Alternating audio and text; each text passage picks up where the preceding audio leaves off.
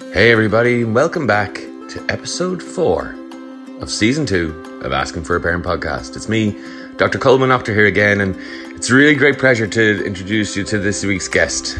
We have so much to talk about this week. Uh, Jen Hogan is one of the most prolific writers on parenting in Ireland at the moment, and she has some really interesting views about all the things that we're going through at the moment between homeschooling, lockdowns, She's a mother of seven children, so she has all children across all the age ranges and is battling with all the challenges that that, that entails. But I was really grateful for Jennifer to give me the time and to give us her insights and to help me to answer all your questions that have come in. And a large amount of questions this week about lockdowns, mental health, COVID 19, and its impact on small children, teenagers, and even young adults. So I really hope you enjoy the episode. It's Jen Hogan on the Asking for a Parent podcast. Hey, everybody, and welcome to season two, episode four of the Asking for a Parent podcast. Today's guest on the listeners' questions is Jen Hogan. Jen is an author, columnist with the Irish Times, and a media contributor.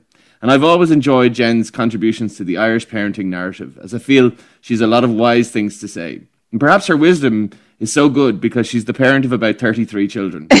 and, uh, I often marvel at how she finds the time to do any of this stuff. But furthermore, any virtual or professional contact I've had with Jen has always been warm, insightful, and entertaining. And therefore, it's a great pleasure for me to have as this week's guest on the Listeners' Questions episode of the Asking for a Parent podcast, Jen Hogan. Jen, how are you? I'm great, thanks. And thank you for that lovely intro. That's so kind of you. Thanks a million. And the official number is seven. The official number seven, is seven, seven, kids.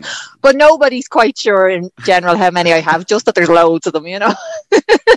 and Jen, here, how are you managing with and I know that's a big loaded question, mm. but to to situate listeners, we're at the end of week two of lockdown three. We've completed two weeks of homeschooling, emergency education, whatever PC word you want to put on it, but mayhem, whatever. And how are you doing?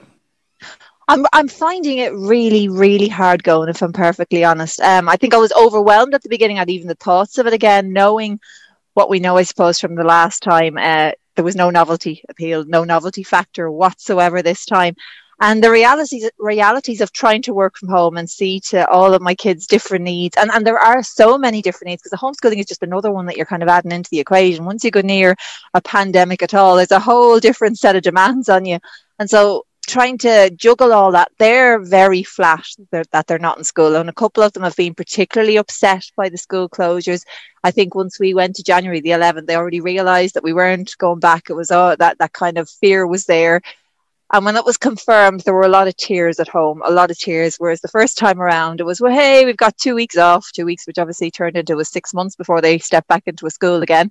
But um, this time, I think that fear is there. So I'm trying to manage that. I am very unsuccessfully working at the same time. So I've kind of given up sleep at this rate at this stage, even I'm I'm like the Iron Lady, though hopefully without her manner, because uh, I'm up all night and trying to get my own work done, trying to deal with calls that come in in between, do my radio interviews from the car, peering in and kind of wildly gesticulating at the kids in the playroom window, go, "Don't you dare do this to your brother!" And they know the silent thing is I'm there trying to, you know, continue to sound professional. It's really, really hard. The the realities of juggling it all. It's I think it's an impossible ask, a really impossible ask. I, I'm trying to tell myself, look, you can only do your best. But this time, I think with the message coming from schools that the curriculum will be continuing, I do fear that my best won't be good enough and that my kids will pay the price if I if I mess up. So it, it is really hard. You say a lot of things to yourself that you'd never say to somebody else. I think we can be a bit unkind to ourselves sometimes. And and I know as I'm saying this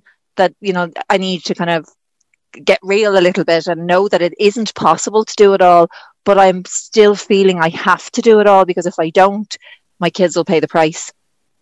Yeah, I think this is a different kettle of fish, isn't it? Mm. Lockdown three seems quite a bit.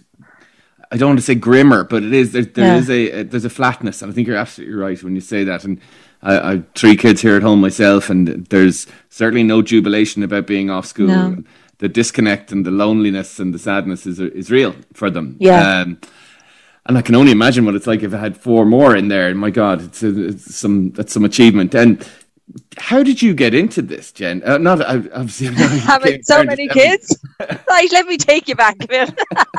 you didn't listen very much in biology. Maybe you didn't listen. Maybe I didn't. I was going to say, when a man and a woman really love each other. Isn't that how the story goes? so you mean how did I get into the whole parenting yes, field, the whole kind of working at that? Well, I suppose like going back to actually on a personal level, having a large family was something I always wanted. So that that side of things was something I suppose my husband I did say it to him when I met him we started going out. I think he thought I was joking, but he was wrong. I wasn't. And here we go. There we ended up with um, seven, which was my magic number, and that's what I was lucky enough to to go on to have. And I suppose I always had this absolute interest in in the whole world of parenthood and the whole world of children and i'm very lucky i suppose i've got seven children all these different ages and stages so i'm very aware of the different challenges that all the different ages and stages are facing and in modern ireland i always had even as a as a teenager growing up and in my early 20s i was always very driven by um, the idea of working within kind of the family area in children's area. And i worked in education for a little while. I taught children from disadvantaged areas. And so i was working with teenagers who i suppose while the school that we ran was it really gave them an opportunity to have some sort of education. Maybe the school system had failed them or they were dealing with unbelievable challenges at home that made regular school attendance an impossibility. And it really gave me an insight into that different life that other other kids have. And um, I really wanted, I suppose, to use my voice whenever I got to have one to kind of maybe highlight that a little bit that all of us are not in the same situation, that things are very different. And I suppose even growing up, I'm I I um, grew up in Tallaght, and I even remember the first time really, really being aware that there was a difference, um, or that maybe people were perceived differently, was when I went to college. I went to UCD, and when I was in UCD, I was introduced by somebody to a, a friend of theirs, and they went, "Oh, this is Jen. She's from Tallaght. She's done really well for herself going to get into UCD." And I remember being gobsmacked, absolutely. Like it was the first time I think maybe I was a little bit insular. Life revolved for me around where I came from, and I realized that actually it was unusual. Now, I know things have moved on and we're talking back in the 90s then, but it was unusual and there weren't many people from where I came from in college. There weren't many. I wasn't meeting many other people from the same area or many other people from working class backgrounds. So that side of things has always been, I suppose, in the back of my mind, it's who I am, it's where I came from. And I I suppose I've always seen family and social issues as being very interlinked and very related. And I, I feel kids maybe don't have enough of a voice this time. We're very quick to kind of move on. We don't have a great history in this country of treating children very well. You know, we don't. The mother and babies being back in the news, mother and baby homes, it's just part of it. We haven't necessarily always put children first. And I got I got speaking to an awful lot of parents then over over the course of having so many children. I got to to realize there are so many of us in so many different situations dealing with so many different challenges. And then I suppose eventually kind of cutting out lots and lots of years. Um, I had always kind of liked writing and previous jobs. I had done an awful lot of writing. I, when I was teaching, I taught English and I taught maths as well. And I continued to stay in the education field through having the kids as well, in terms of I didn't, I stopped working teaching, but I maybe did grinds and helped kids who were maybe struggling across the different, the different levels. So that kind of kept me, kept me in with that sort of thing. And then I started writing when child number seven came along. I decided to maybe start writing a little bit more, and I set up. Uh, I actually I set up a blog at one stage called Mamatude. That's where the handle comes from, which I is is um I suppose it was that whole mothering with attitude. I thought it was catchy. You know, you, you think these things, and then you have to send out your email address, and it's not very professional, and you die every single time somebody asks you for it. But that's that's where it came from, and uh, I got talking to parents all the time, all the all the time about their different challenges, and I realized that there was a there, there was that everybody was going through different things and it became a great platform, I suppose, for me to kind of share different opinions, share different views. I, at the same time, was writing a book. Um, I have, I my book was called um, The Real Mum's Guide to Surviving Parenthood that was published by Orpen Press.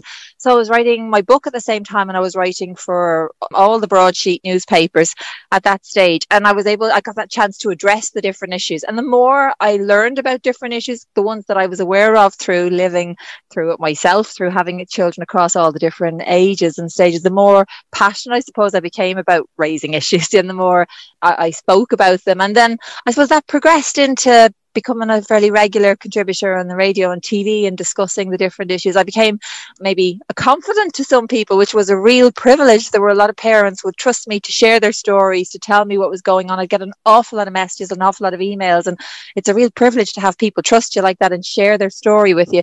And then I had the opportunity to maybe raise these issues and discuss them. And we've had that, I suppose, the, group, that group of parents, because it does. They say it takes a village to rear a child, you know, and that village has very much disappeared. I think not only just because of the pandemic, but before we were we weren't maybe raising our, our families in the same way that we we used to you know we didn't have we didn't necessarily live next door to or close by even extended family members. Neighbors often didn't know each other because they were popping in and out to work. It was all very very different. So that virtual village it kind of it grew largely from there.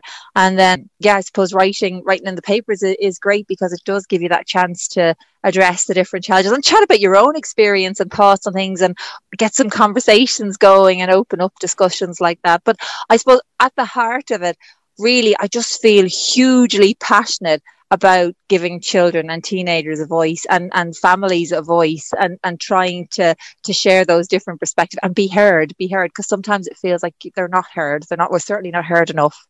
And in terms of the the issues around obviously uh, what's going on at the moment, would you still have people contacting you now with emails and concerns and you know almost reaching out to you in that way? During pandemic or during COVID? all the time all the time colman i mean my my inbox my dms my my email inbox my across all the different social media platforms and the group that i run all the time there are messages coming in from distressed parents from worried parents from concerned parents because sometimes i think it's hard to challenge the system and a lot of the time people feel that they're alone they're the only one going through this. They're the only one whose child is maybe struggling. They're the only one as a parent who's maybe struggling and they don't feel that they can speak up or if they have concerns you know particularly at the moment as we're homeschooling the parents are quite nervous to to raise issues with schools because they don't want to there's always that fear that it will come back on their child in some way you know there's that nervous maybe it's because we grow up and you do what school says and you know obviously we're the, the, the school community we're, we're all one big community parents teachers all the people that are that make up that community. Parents i think are large a lot of parents anyway i speak to they're they're they're they're nervous about raising their issues because they don't want to be seen as a troublemaker or they don't they fear that their child is the only person who's struggling with a certain aspect or there is a parent or the only one who's struggling with it so always actually at, at the moment it's nearly there's nearly more emails and messages coming in because the pandemic has challenged families so differently. There, the ask of families is not the same. It seems the same in theory, but when you're living in very different circumstances, obviously it's a very different experience. So there are some parents who are absolutely and utterly overwhelmed and totally struggling and can't see a way out of this. And the prospect, I suppose, at the moment of further school closures, which is, I suppose, where we are at the moment, that's something that terrifies an awful lot of parents. But there is that fear, oh God, if I say it, am I, if I say that I'm, I'm really finding it hard, will, will somebody judge me? And that mirrors exactly what we're getting in terms of the questions in. And, mm. lots of the questions are pandemic, homeschool, lockdown related that we'll go and talk about in a moment. But can I ask you, did you come from a big family? I came from a house of all girls, so there's four children. Four, my mum had four children, four girls, and so it was, I suppose, fairly standard by you know by for my generation to come from a house of four girls, or sorry, not four girls, but four children. It wouldn't have been huge but I, I don't know where I got this notion that I always wanted this big family because I I'm the eldest so and my three sisters were born quite close in age. I'd never held a baby until I held my daughter. Like I didn't have a clue what I was doing. I mean when the when she was born and I was comparatively young, I suppose. I was 24 when my first child was born. Again, not very, very young, but young by today's standards. And when they when when Chloe, I remember she'll love me sharing this, but we're in the hospital and you know, she did a dirty nappy as babies tend to do. And I remember calling the midwife and saying, "Oh, she's got a dirty nappy."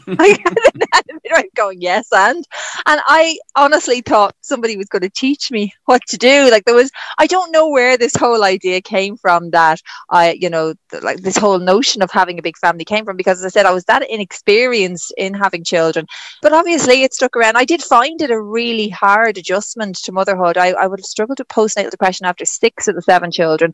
Something which only in recent years I'd, I'd have even spoken about publicly. That was something I was deeply ashamed of because I felt, I suppose, like a failure. And I also felt like, why would you, I suppose I felt judged. Why would I keep having kids if I kept getting it wrong? And when I say by getting it wrong, I meant by having postnatal depression all the time. Like you're, you're obviously not very good at this if you keep having postnatal depression. Again, as I said, the sort of things you say to yourself, very unkind. But I, um, I still like that driver to have a large family. I love, like, I love a lot of the chaos. Don't get me wrong. There is, there is, are times like now when I'm in the car and where you're running to escape the madness and escape the noise and escape the constant, mom, mom, mom, he breathed on me. She looked at me, all those sort of things. But I, I just love it's such a privilege to get to to see them all together and to when they're not killing each other to see the kind of loving interactions that happen and to to see that kind of support that they have for each other and see how well that they often get on uh, together and how much they support each other. I just i don't know how to explain it. I just know i always knew i wanted this large family. I'm sure if i was to be properly psychoanalyzed there'd be something behind it but i don't i really honestly can't explain what the big driver was. It wasn't from coming from a particularly large family myself. I know even but my own mother and my mother-in-law were kind of really thought I was kind of crazy when I continued to have children. As in, why why would you do that? And and there was certainly a view in my family when I had my first child was a girl, my second child was a boy. So you have your gentleman's family as they describe it. So why would you have any more? And that really missed that drive that I felt to have have so many kids. And uh, I think the other impressive piece is that. Uh, you told your husband you wanted seven children when you were dating, and he's still he's still he's around. Still he's still there. He didn't run for the hills, so you can't say he wasn't warned. but he, I mean, I suppose I remember my GP laughing at me one time and saying, generally, how it works is the mum says how many kids she wants to have, the dad says how many kids he wants to have, and they have the number the mum wants, and that's the way it goes. and he, he, was right. He said, like, he, he, um, he, I suppose he was like Paul. My husband loves having a large family as well too. I don't know would he have set out to have as many if I hadn't said, oh, I really love having kids, and it's great and stuff. But he just seemed to enjoy it as well, and uh, you know, he he's he's great. He's very hands on. He's when he's here. Obviously, he's not. He's like he's out working. He's an essential worker, so he's not at home during the week. So that's why I suppose I'm finding the homeschooling so particularly tough. But he's a, he's a real hands on dad, and he does get get in and get stuck in. And I suppose I have that expectation that he would because my own father was very hands on. Um, I always think that it's, it's kind of good for kids to see their dads being so hands on and so involved and, and not expect that mum does everything because that's I didn't expect it. I, I thought, why wouldn't he be hands on? My dad was. My dad got down and got stuck into everything too. And just so tell us what ages are your children now? So my eldest is 19 now, so she's in she's in college, and then I have a 16, 14, 10. I'm going to forget somebody. 10, that doesn't sound right. 19, 16, 14. I did forget somebody. 12, 10, 7, and 5. My five year old has just started junior infants this year. So, so we have one in college, two in secondary school, and four in primary. Wow. Well, who who better to have on than uh, your good self when it comes to this? So, I, I, as I said, we got a lot of questions which had similar themes to them, Jen. So, what I was kind of doing was kind of looking at how could we work this out. So, I'm going to tell it. We'll do the homeschooling ones first, if you sure. don't mind. Um, Absolutely, we're great. And so the school, the homeschooling questions, there was one question interesting said they were concerned that their child was getting very little input from school. Uh, mm. And that was followed by an email from someone else who said their child is getting too much input from school and is overwhelmed. So um, there was other ones around parents who were struggling to master the tech and the apps and didn't want to be that parent who was kind of saying, I can't f- upload photos and I can't follow this sort of mm-hmm. stuff older children losing motivation in the homeschooling yeah. issue and kind of becoming very disinterested and lots of worries of concerned about children being isolated from their yeah. peers so with all that i mean let's just talk about the homeschooling issue in general so you've parents saying they're they're not getting enough input others saying they're getting too they're overwhelmed some children disengaging parents struggling with the the technology uh, and and the isolation from their peers. So is that is that what's you're hearing and and what, where do we start when we discuss how to manage or survive this stuff?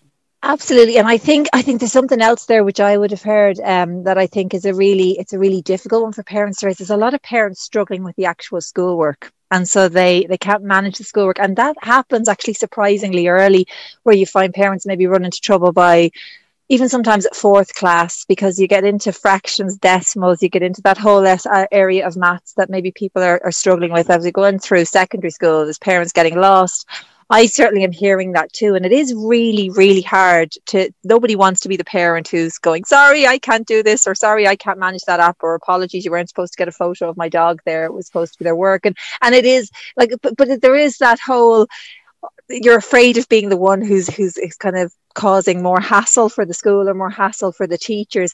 I think teenagers in this whole thing, looking at the different aspects in the different age group, I think teenagers are completely being overlooked here. And I can understand why parents would have concerns because, you know, yourself, the very nature of teenagers is they need peer support and they need motivation and they need that, they need that interaction. And the whole idea that we would leave them and they would be able to just manage it because they're old enough to understand totally forgets what teenagers are, the essence of who teenagers are, and how important it is that they have all those other um, aspects to their education it is certainly something that I have seen a little bit at home. It's certainly something I'm hearing from other parents. I'm hearing about that fear with the with the technology, the fear and the embarrassment where parents are struggling with work. Perhaps even some of the parents have literacy issues too, and so are really challenged by the work that's coming home. Um, and they're trying to manage teenagers and children who are very upset at the, at the school closures. I think that the only thing you can really do here is have a word with the school. And I do think maybe that parents be surprised at how empathic and how sympathetic a lot of the schools, sorry, all of, any of the schools that I've, I've spoken to the parents of, they've all, and I've, I've, I've spoken to them about this, they've all had a really positive um, reaction back from the school. And I think the schools are in a kind of a difficult situation here because the schools have to try to manage and to send out set out an amount of work that suits all families. And I know even within my own children's classes, you would have some people feel that maybe kids could manage more. Some people feel that we're being totally um, there's too much work being sent our way, and then there's me going, I can't handle anymore. It's it's enough of a challenge as it is, and I think that the schools are trying to balance that, and the fact, in fairness, that teachers are also at home and trying to manage their own families. I think it's a really hard one, and I think it's definitely something the parents need to address with the schools and and share if perhaps they feel that it is too little or it is too much or that they're feeling overwhelmed. Because I think, and it's certainly the same feedback I'd have heard, is that schools will flag the most important things to get done, whether that's focus on reading if it's a younger child or to focus on particular subjects where there might be a difficulty for other kids. But I, I do think the schools that we're not just closed off from them just because we're, we're remote learning now or homeschooling. And it is a degree of homeschooling. I know so I've seen a lot of people argue that it's remote learning. If you have younger children there is homeschooling involved. You have to actively participate and get involved in their lessons. They cannot do this alone. You cannot hand a screen to a young child and say, on you go now, log in and now seesaw and do as you need. You know, you have to actively get involved there. And with teens as well, you know, if you leave, I, I my, one of my lads was rolling around on the floor there thinking it was hilarious because somebody had muted the teacher and the teacher continued the lesson and the teacher didn't realize she was muted and nobody in the class could talk. He thought this was all hilarious and they're going, that better not be you. And he swears blind it wasn't anyway. But you do have to keep that eye on, on teenagers too. It isn't as easy as all that as just, as just backing out of the whole thing altogether. So I do think getting in touch with the school and explaining the situation, you'd be surprised. And you and you're not alone. Parents are not alone in feeling that. There are lots of parents struggling with different aspects of it. But I do think that we have to see beyond our own situation as parents too. And when we feel the work is too much or it's too little, I think unless we give that feedback, you I suppose unless you give the feedback, the school can't know. They can't work without the feedback. But also, you have to remember for those maybe that are arguing that it, it's too little, the school has to try to work around everybody's situation and everybody, and not every, there are frontline workers out there going to work every day, coming home in the evening, trying to do their little bit of homeschooling where they can. There are people without access to technology. There are people in unsuitable work, um, unsuitable home environments. There's there's all sorts of reasons that that we can't have necessarily a full school day from nine to three, which I have heard some parents calling for, but but that's not workable for everyone. Everyone, and it had they do have to work around that. But yeah, definitely go back to the school, and I think flag to the school the issues that you're having, and don't be afraid that you're the only parent because you're certainly not.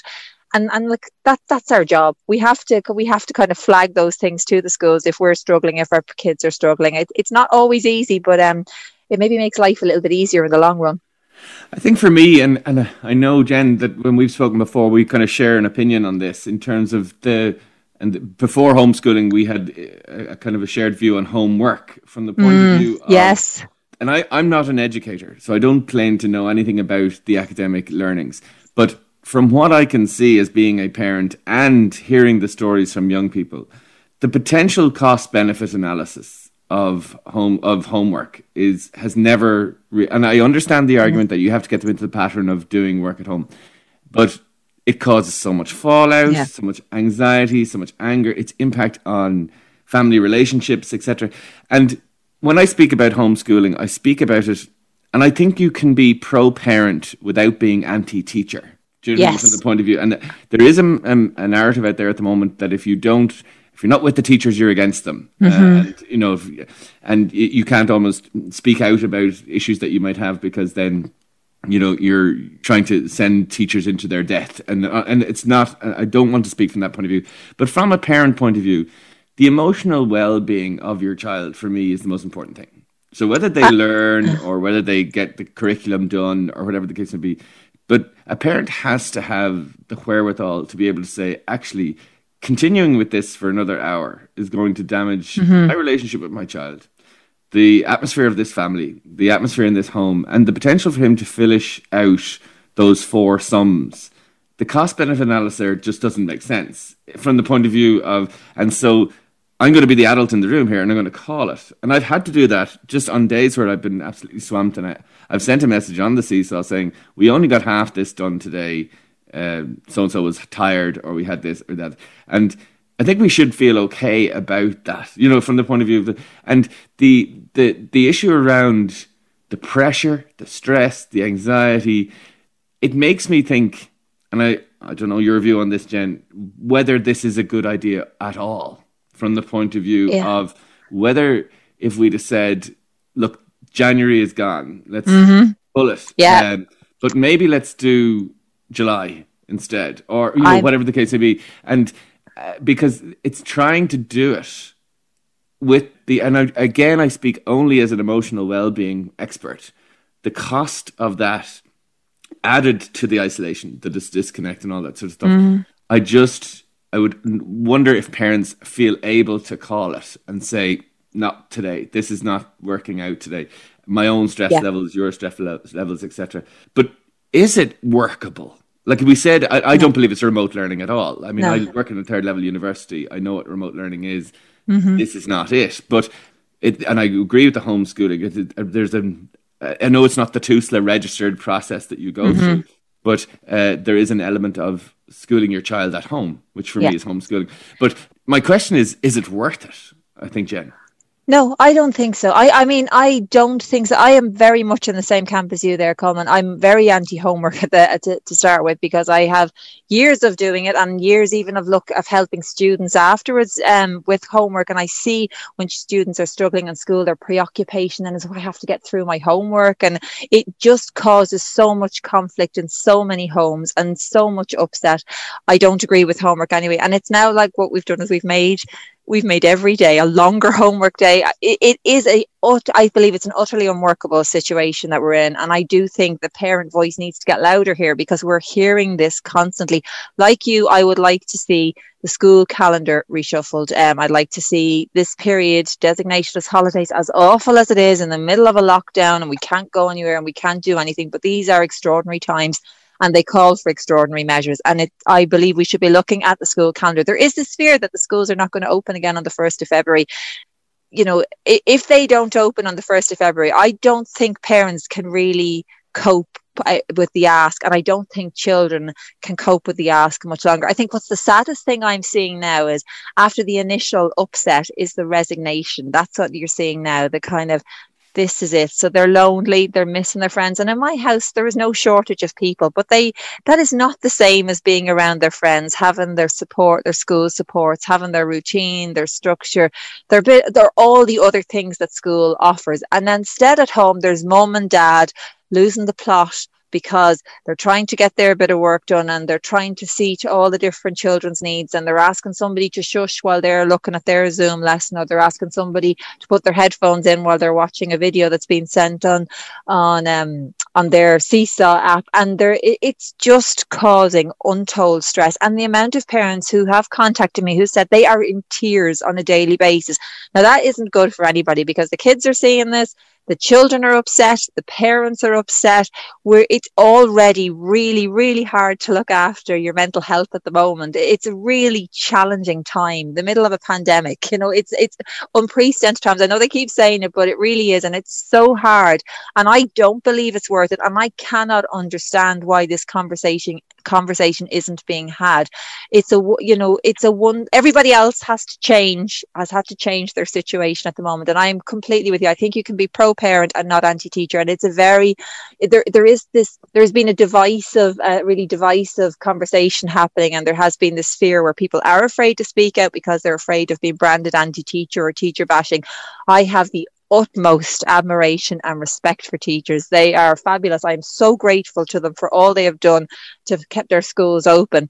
But we cannot ignore the impact that school closures are having on children and families. And we have to, if we, if they have to stay closed, if public health advice says they have to stay closed, then we have to find another solution. And that is, I believe, to look at getting rid of January and like you said, getting rid of January. We may need it may be a case that we're not going to have much school in February either pushing out the school year, moving the midterm, perhaps reclaiming some of the Easter holidays. Kids still need a break and families still need a break. So there will still need to be um, some days in the middle there and taking back some of the summer. And I think an awful lot of kids, it would be more than happy to go back into school because last year what happened what was was cruel. The six years finishing without having any kind of closure whatsoever. The poor sixth class kids moving into like the, the change from primary school to secondary school is so huge, and they didn't have that closure. They didn't have the transition period. There were so many missed milestones, so many shared experiences that didn't happen or should have been shared experiences that didn't happen, and it was just cruel, especially as they go off as in secondary schools. Often children go off to a few different secondary schools, so they're not together with their friends anymore. And the junior infants, I know you mentioned this too. I have a junior infant this year, and I'm, i think of the junior infants last year. It's such a big stage in their lives, and that was kind of pulled from beneath them. And then they're in senior infants, going back. It's a different stage again. Um, still, they're still very small, but they have missed that, that whole settling in period. The, the, the, the fallout for children and families last year was huge. And I do, I suppose, this isn't where I'm the expert. This is where you're the expert, and we're de- further down the road. I don't know what sort of impacts we may see, but we can't just keep dismissing it with kids are resilient, they'll be grand because it's very dismissive of what they've been through and what we're continuing to ask them. So I really hope that this time, if further school closures are announced, if that has to be the case because public health says it has to be the case, I hope that they will have a solution to give our children maximum time in school and not ask us to continue with this totally unworkable situation. And and I think I agree. Uh, well, I do agree. But uh, I mean, uh, when people ask me about what the impact of this will be, and again, my area is not in academics, but in emotional well-being. And I do think the cost of the last lockdown emotionally was far more worrying than academically. And I mm. still think that, like, take out the fifth and sixth years who are there now, who have had a, an awful run of it, and you know it's been really turbulent for them. But for those other groups, I mean, we still have a TY year that we can yeah. pick up academically down the line. You know, if if the, if these things get lost a little bit. But the one question, and this is the last question I will ask you about the homeschooling issue. It's one that I'd be very interested to hear your thoughts on. Uh, one question stuck out to me was from a lady who said her children are attend different primary schools. Her daughter's school are doing remote working but they have daily live class mm. on Zoom where the children are encouraged to interact online. There's been this has been a game changer for her daughter, and it's so different from the last lockdown. Her son, who's two years older, is in a boys' primary school. He has remote learning through Seesaw and has daily pre-recorded videos saying hi from the teacher and a series of links to online websites to complete tasks. There's no live contact with his teachers or peers. And her son, who was previously very social and loved school, is completely switched off. Mm. He feels completely disconnected. He is, she's contacted the boys in the school who said, or the, she, the mum has contacted the teachers in the school who said they're not obliged to provide live sessions and have taken the decision as a group not to do them. Mum is really worried about her son and is concerned how he will manage if the school closure goes on much longer. Now, I did a Twitter poll a, a couple of weeks ago about this, and I asked parents how many were getting live sessions versus those who were not. And it was 60% were not getting any mm-hmm. live interaction and 40% were. The worry I have there, and again, this is not from an academic point of view, that's not a level playing field from the point of view of what some children are getting versus others. And I know we talk about children who have not got Wi-Fi and children from mm-hmm. disadvantaged areas, and and don't even we can't even start to talk about children with special needs and their needs around that. But even for the generic children in school, there's a different level of intervention. Yeah. And I'm only concerned with the primary school issue here. And I looked it up, and the they're right. The only thing that the, the, the guideline said was there has to be two way communication. It doesn't say whether it have to be live or recorded or whatever the case may be. But from the point of view, and again, this is my view, Jen, I'll be interested to hear what you have to say. For me, that social live Zoom, even if it's a show and tell or something, seems really crucial to the connectivity and emotional well being of the child. And and are we missing that? Are we not getting that? Why do you think that's happening? And in in this lady's case who rang in, where she's seeing her daughter get one thing and her son get another, have you any thoughts on that? Yes, because I suppose my children go to different schools, and in primary schools went to different schools as well, um, to each other, and it, it it is hard when you see some of the children getting um, even with the, even my children who go to the same school have different level, levels of interaction with their teachers. I am hearing from parents that a huge portion of primary schools have no live Zoom type classes at all, and that's really disappointing because I thought that this time around that would change. I think it's essential that there are classes like that, that these classes happen. I see, I witness it with my own children, and I actually see the difference between the recorded videos that are also sent via Seesaw and the action and the live Zoom interactions. And I see how animated they become during the, the live classes when they can see their teacher, when they can see their peers, when they can connect when they can share what's going on in their lives, when they don't feel as as disconnected from school altogether, as opposed to my junior infant. The first time he watched a video um, sent by his teacher, and it was a lovely video, and he's waving and he's all excited trying to talk to his teacher, and he's getting nothing back. Um, so sometimes he gets a little bit confused between what's live and what's just a recorded video. So that that is really hard. I have spoken to several teachers and principals on this, and there's a few different reasons for it, it appears. One is GDPR seems to be a concern still. Uh, there's a worry about that. Another is that there is a request in some cases for parents to be present during live classes. And that can prove a little bit problematic if you have several children and you're one parent trying to be present for all of those. So they can't maybe do them too frequently because they have to work around different year groups to allow for parents to be present if they have multiple children. And then the other reason I'm being told that there are not at class there because teachers have children themselves and they're trying to manage that but the end result is that I, the the vast majority of parents who have no or receiving no on or whose children are receiving no online um, interaction and no Zoom type classes, they're saying their kids are very disconnected and the battles are getting worse every day because it is just like having homework. It's just like having homework, and mommy and daddy are basically becoming the teachers. So those videos can be set and they can be done and they can be fantastic videos and wonderful instructions. But if a child can't ask questions, mom or dad has to step in and, and the child realizes that again it's just that they're being told what to do but there is none of the the two-way conversation it can't happen if it's a, a recording so I think it's it's really really important that there is that that those live interactions happening, but they're not happening. That that it is still something that is a, a big concern, and it is still something. Even today, I got a message about from a, a very frustrated mother who actually she also had um, children in different classes or in different schools, and she said she just can't understand why why the primary school wasn't sending more or said doing any sorry live zoom classes why there wasn't anything like that. But yeah that isn't happening again. And that's why i think when there you'll, you'll see the conversation happen on social media on twitter particularly. And I, like you said homeschooling it's not the same as registering with TUSLA and and going down that road. But it, to call it remote learning suggests that parental involvement isn't happening. And without the live Zooms, it, it's largely parent driven. Those classes may be prepared and the work may be prepared, but parents are having to pick up a huge amount of it because they have to be the interactive teacher instead.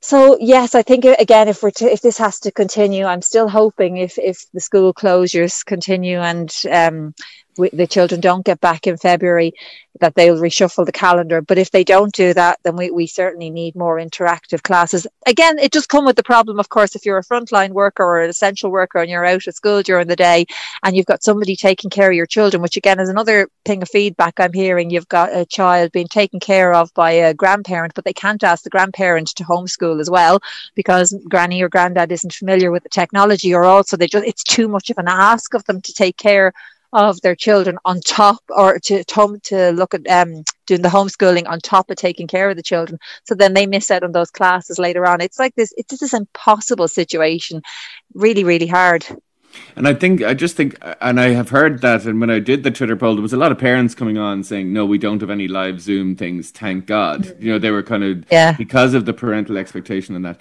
But I would say, and again, I'm not trying to anger parents out there, but if there is a potential emotional well-being benefit from connecting with their peers in some sort of a show and tell, even half an hour twice a week, yep. something like that, uh, that I, I would think parents might need to revisit the importance of that for their child as well. I think when you're not getting it, you wouldn't know the difference. But it's interesting when this when this listener who wrote in this email is saying, I see my daughter with it and I see my son without it. And to use her words, it's, it's a game changer from last mm-hmm. lockdown. So, as I say, I think, and I've might have heard the news wrong uh, this evening, but I do think we're extending school closures into f- for February as well. So we may. Uh, I would love it to be revisited. Um, mm. If it's going to be two months, we need to think about again either looking at the calendar or, or, looking at a bit more live interactions.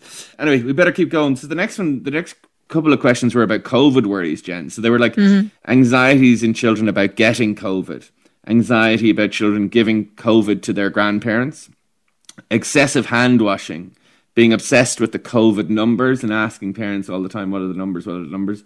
And then one person, mum, had rang in that she is a mum and she is a frontline worker and she got COVID over Christmas. Now, she said she's recovered now and she's back at work. But her daughter, who's nine, is incredibly anxious and, you know, feeling that mum might get it again and all that sort of stuff. So, in your home, how have you managed the the COVID worries, or have you had any issues with children getting a little bit hypersensitive around uh, you know, hand washing or, or mm. hyper vigilant around COVID, or has it affected them? It has. It has to a degree. I think again. Um, I suppose the sad thing I'm seeing now is the resignation that they they don't see their grandparents and they haven't seen their grandparents in months. Um, and and there's no sign of them seeing them anytime soon. So the worries that they possibly had about um, infecting grandparents aren't maybe a concern now because they don't see them anyway. That was the biggest fear at the beginning. I remember that when the when the pandemic first um, broke out, the my kids were going, "Well, we have to make sure we don't give it to Nana or Granddad or Grandma Grumps. You know, we have to we have to be careful." So now they don't even they don't see them, and and they've just kind of accepted we don't see them anymore. Um, with the restrictions, we don't live close enough, and then I suppose there's always that being aware that my husband's an essential worker and my teenage daughter as well She has part time job, so she's also working in the shop. So we're, we're very aware of trying to balance the risk there.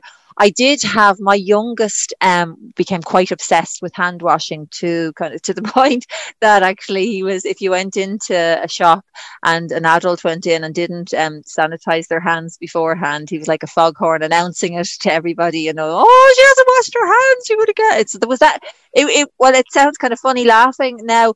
It it has continued a little bit and it has upped its game again now. School is closed and I can hear him again if his brothers are even out for a walk, they come in and he's gone, Have you washed your hands? Have you washed your hands? We do have that kind of constant thing. And I suppose how I'm trying to manage it is obviously he needs to have good hand hygiene. That that's important that he has that. But I'm reminding him they're washed, we're fine, we'll move on now. And I'm gonna try to kind of distract him away from it rather than have him obsessing about it. It isn't easy. Um, it isn't easy to see your your little boy be so concerned about those things. And he is, he's very aware of the yellow signs of COVID and where you stand when you go places. He's very aware of that. And I think rather disappointingly, I actually warned my kids today. It happened the first time around. It's happening again children are perhaps not as welcome on footpaths or anything like that. Uh, again, it happened at the beginning when that vector narrative was going around and they weren't welcome in shops at one stage and the you know they're kind of viewed suspiciously if they were out for a walk and i can see there's kind of an intolerance starting to happen again.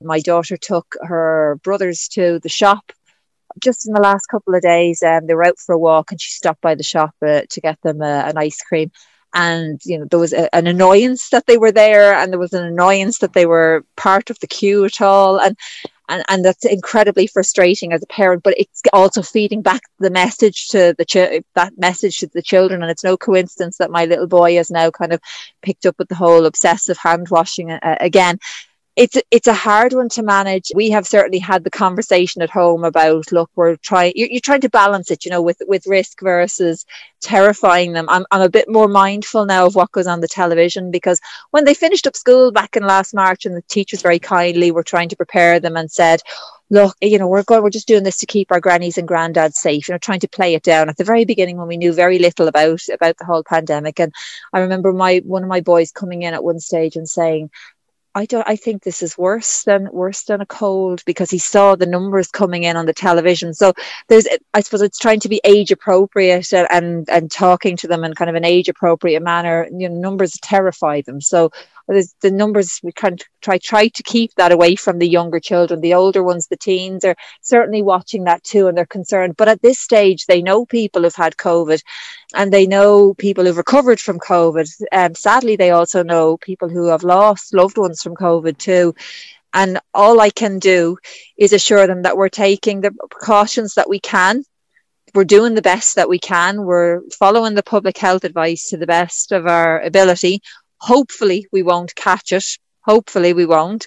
But if we do, hopefully we'll be fine. And and it's it, there's a lot of hopefullys there, you know, and there's a lot of attempts at reassurance there but there's a, a, trying to keep things in perspective too because it, there, I don't want to catastrophize thing for uh, things for them either because they have enough worries as well at the mo- at the moment. So I, suppose I listen to what they say, and then depending who it is, I respond hopefully in an age appropriate way. There is so many different ages discussing it all the time. The teens are constantly aware. I have spoken to them about not saying the numbers perhaps in front of their younger siblings so that they don't they don't become concerned because those numbers are hard for us as adults to digest for children it's just terrifying and, and having those kind of conversations so rather than dismissing them i suppose just offering what reassurance i can and i suppose when they're young enough mum and dad offering reassurance it really it goes a long way you know and at the teens i suppose they have a better understanding.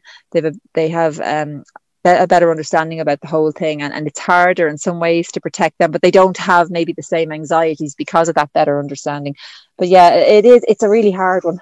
It's really tricky and I, I suppose we would have seen a lot of this maybe early pandemic and then maybe a little bit more of it around september october when schools were reopening but this what now is is really I'm really worried about that vector narrative. I have to say, mm. and I don't know what when you were talking there about in recent weeks, I can feel it coming back again. Yeah, I, I think you're right. Um, and uh, you know, we see ourselves through the eyes of the other. So if children are being scowled upon, that's yeah. that has an effect on their self worth, their self value, their self belief. Like they're not immune to atmosphere; they pick up on it. Yeah. Um, and I, I really think you're spot on about trying to get that balance of being cautious, but also being hopeful, you know, and trying to balance that out as, as much as you can.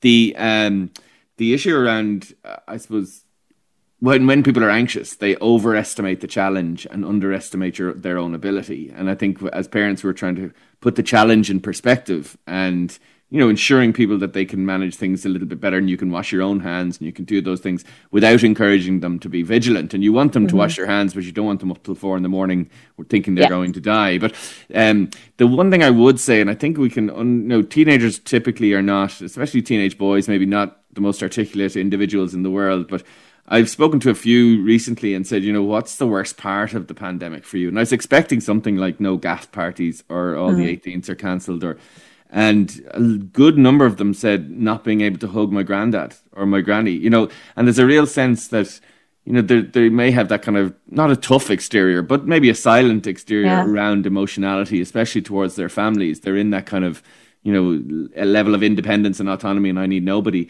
Um, but teenagers they still crave that level of connection and touch and tactility and um, and many of them might have been raised primarily by their grandparents you know in, in terms of having really mm-hmm. close relationships with them. And i just would urge parents not to over dismiss that they might be although they may not be saying it they may well be missing their grandparents big time as well. Yeah it is. I mean I, it breaks my heart here to th- even think about it. Like um that, that my kids have actually got to the stage where they have stopped asking can they see their grandparents? Because they, they just know. And you know that there is that that kind of there is that underlying worry and that missing of that relationship as well because you know grandparents get to be the ones who spoil them and say that they can have foods that their mom and dad have said they can't have and who will do a separate dinner for them even though you're t- saying I'm trying to make sure he or she eats what everybody else eats because every every other meal time's a battle and those sort of grandparents privileges and all those sort of different things or that affection like you said there that teen boys and teen girls as well. But I think especially for teen boys because they're they're expected to behave a certain way. I, I think you know there's the societal expectations that teen boys really it's hard. I think lads feel it that they shouldn't be emotional and they shouldn't, you know, they shouldn't crave hugs and they shouldn't crave that. But that's fine with grandparents. You know, it's like that safe place to do that because it's my nana or it's my granddad. Or, and I think that is really hard. And I know looking at my own kids, they have worried and they do worry and they, you know, they, like they heard me say something. I mentioned, oh, I'll have to drop some shopping down to my mum and dad. I said to my husband the other day, and the little fella perked up and goes, um, oh, can I go? We're going to go to Nana's and Grandad's. And one of the teens came. So can, can we go? We'll go down. We'll have some dinner with them. I'm going, lads, not, nothing's changed. We can't, we can't do that yet. And it's so incredibly hard.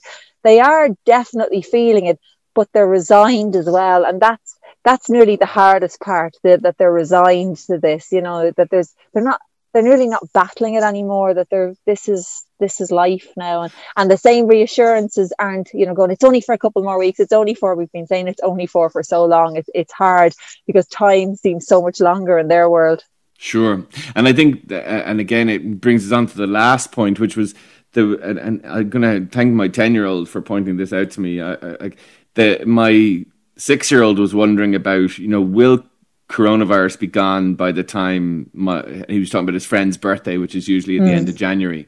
And I was kind of saying, no, I don't think it is. And he said, I hate coronavirus, right? And my 10 year old said, You don't hate coronavirus, you hate lockdowns.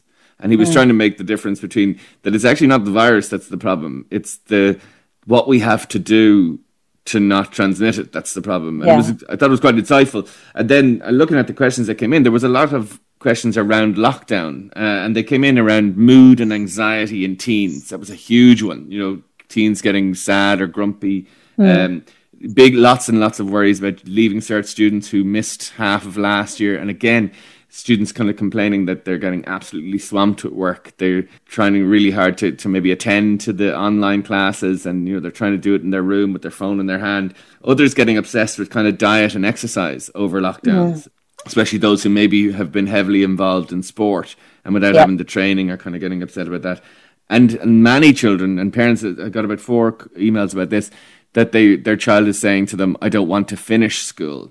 And I do think there's an issue around youngsters, maybe who were just holding on by a thread yeah, to that's... school.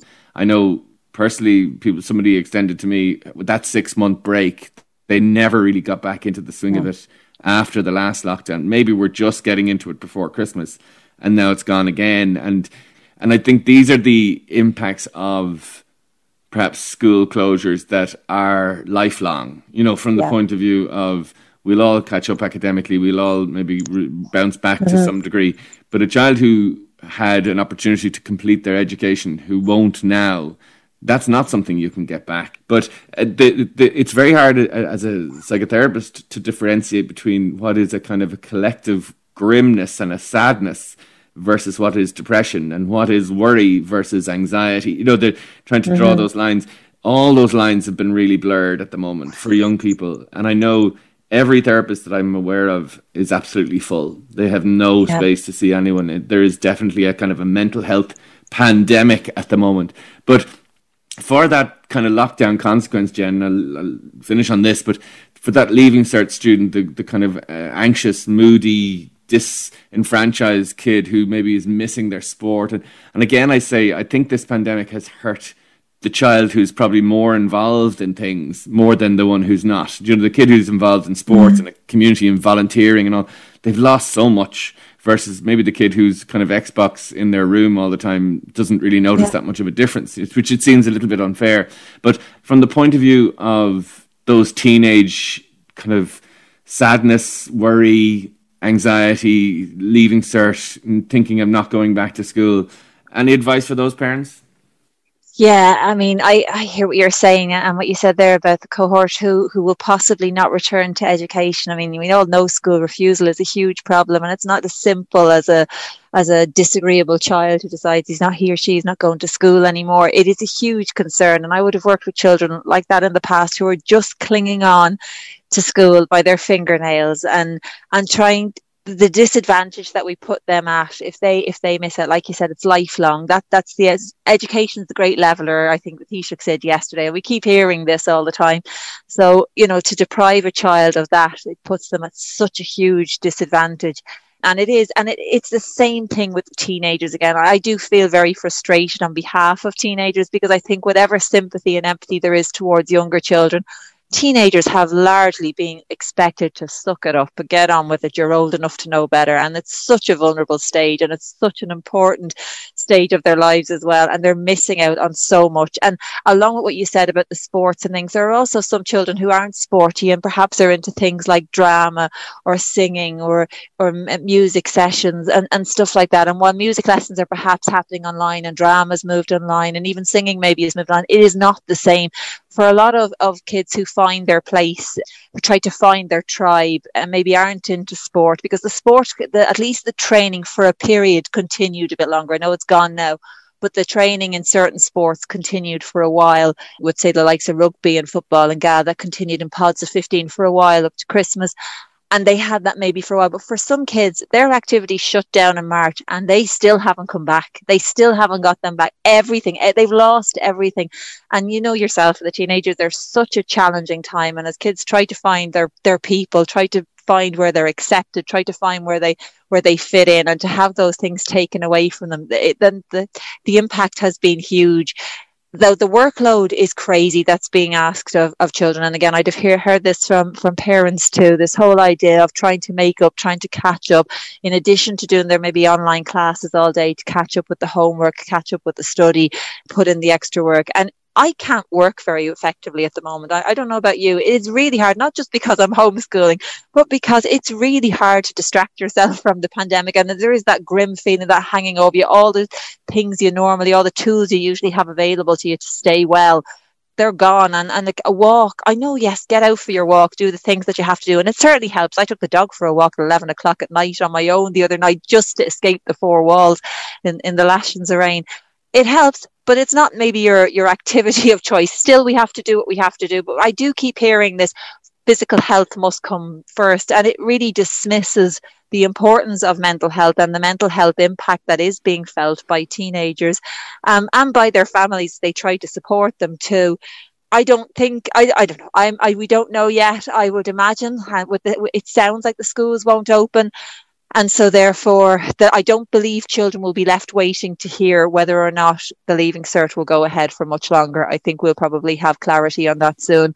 So those stresses are perhaps not going to be the same as they were on last year's leaving cert students who are wondering, will they, won't they? The junior cert students could be easily forgiven for thinking they've been forgotten about altogether because there's been near a mention of them, possibly in the deluded um, intention of keeping them motivated again forgetting what teenagers are really like. But i imagine the the junior cert won't go ahead either. I imagine again that'll have to be confirmed but i would expect we'll hear in the coming days what's going to happen with the leaving cert.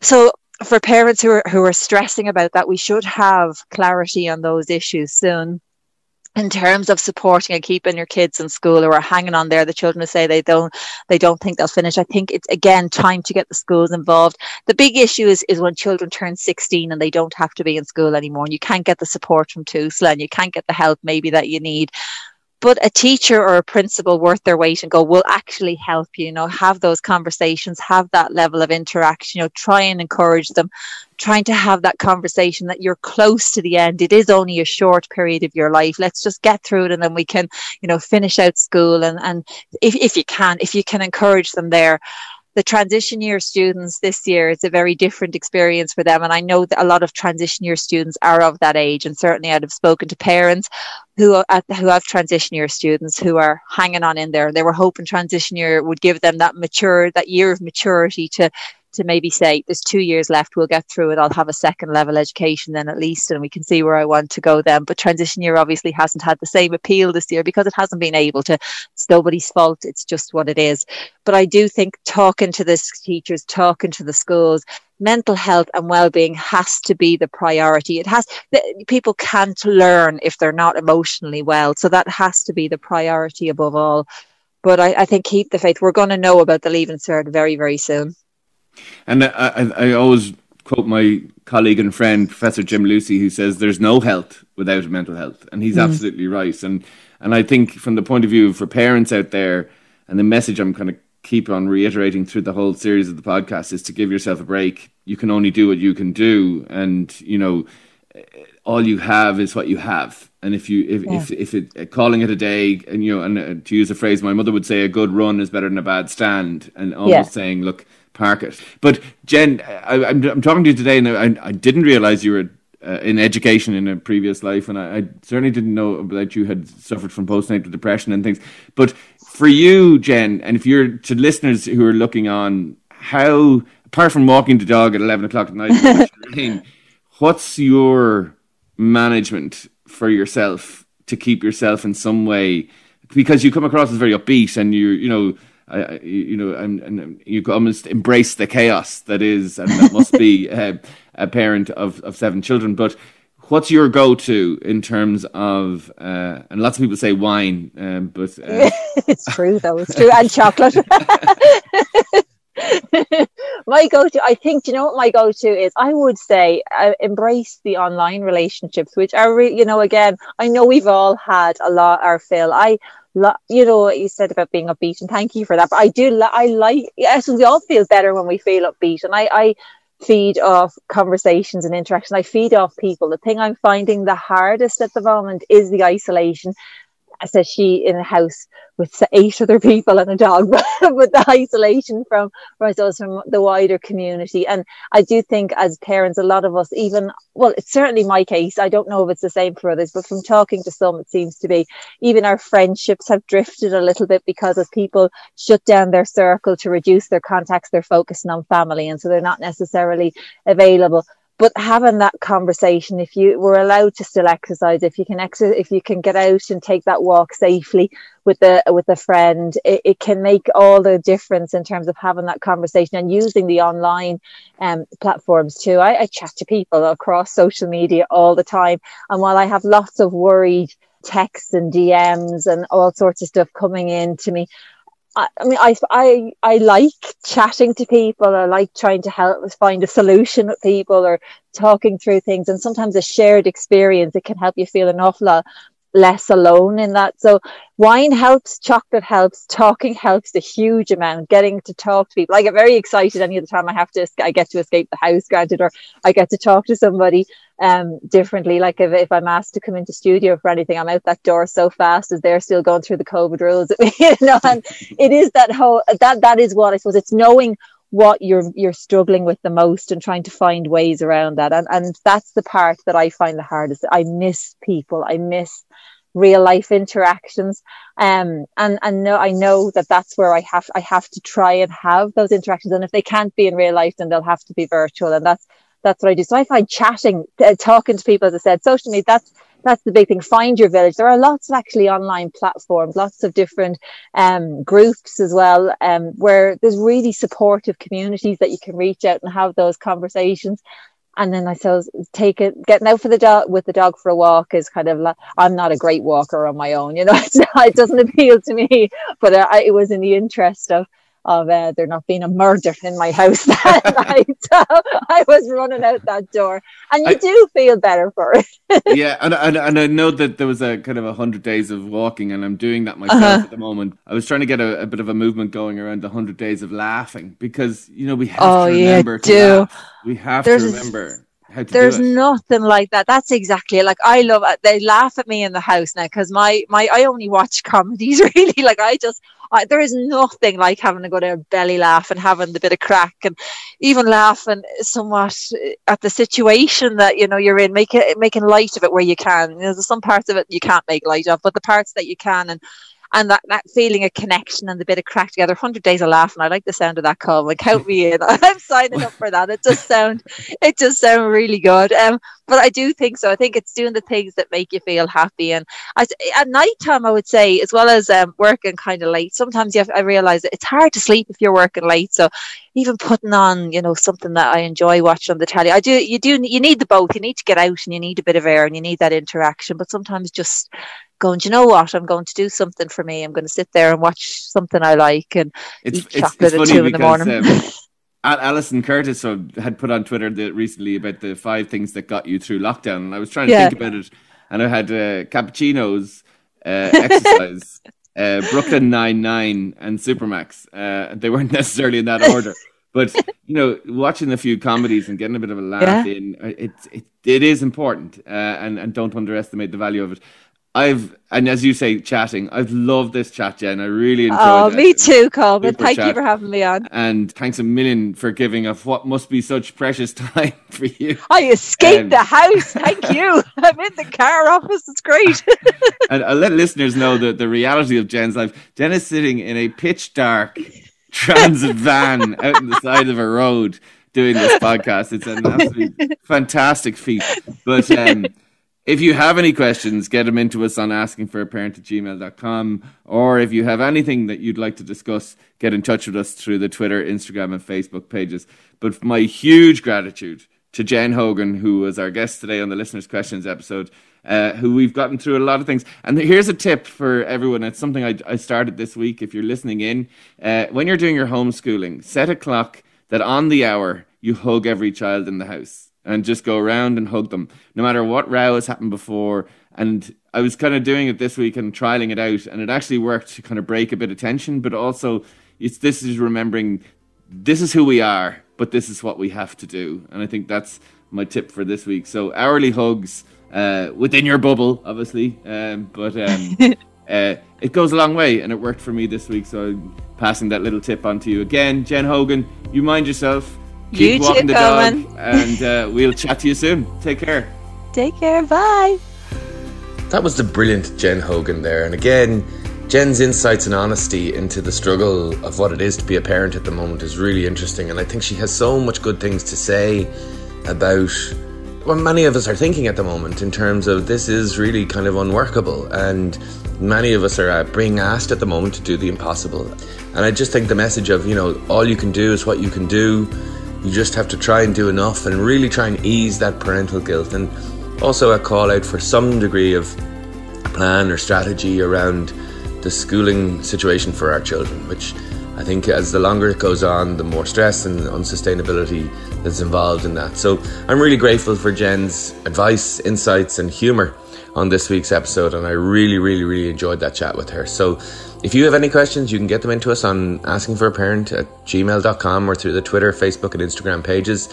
And we look forward to chatting with you next week. But until then, take care, stay safe, and bye for now.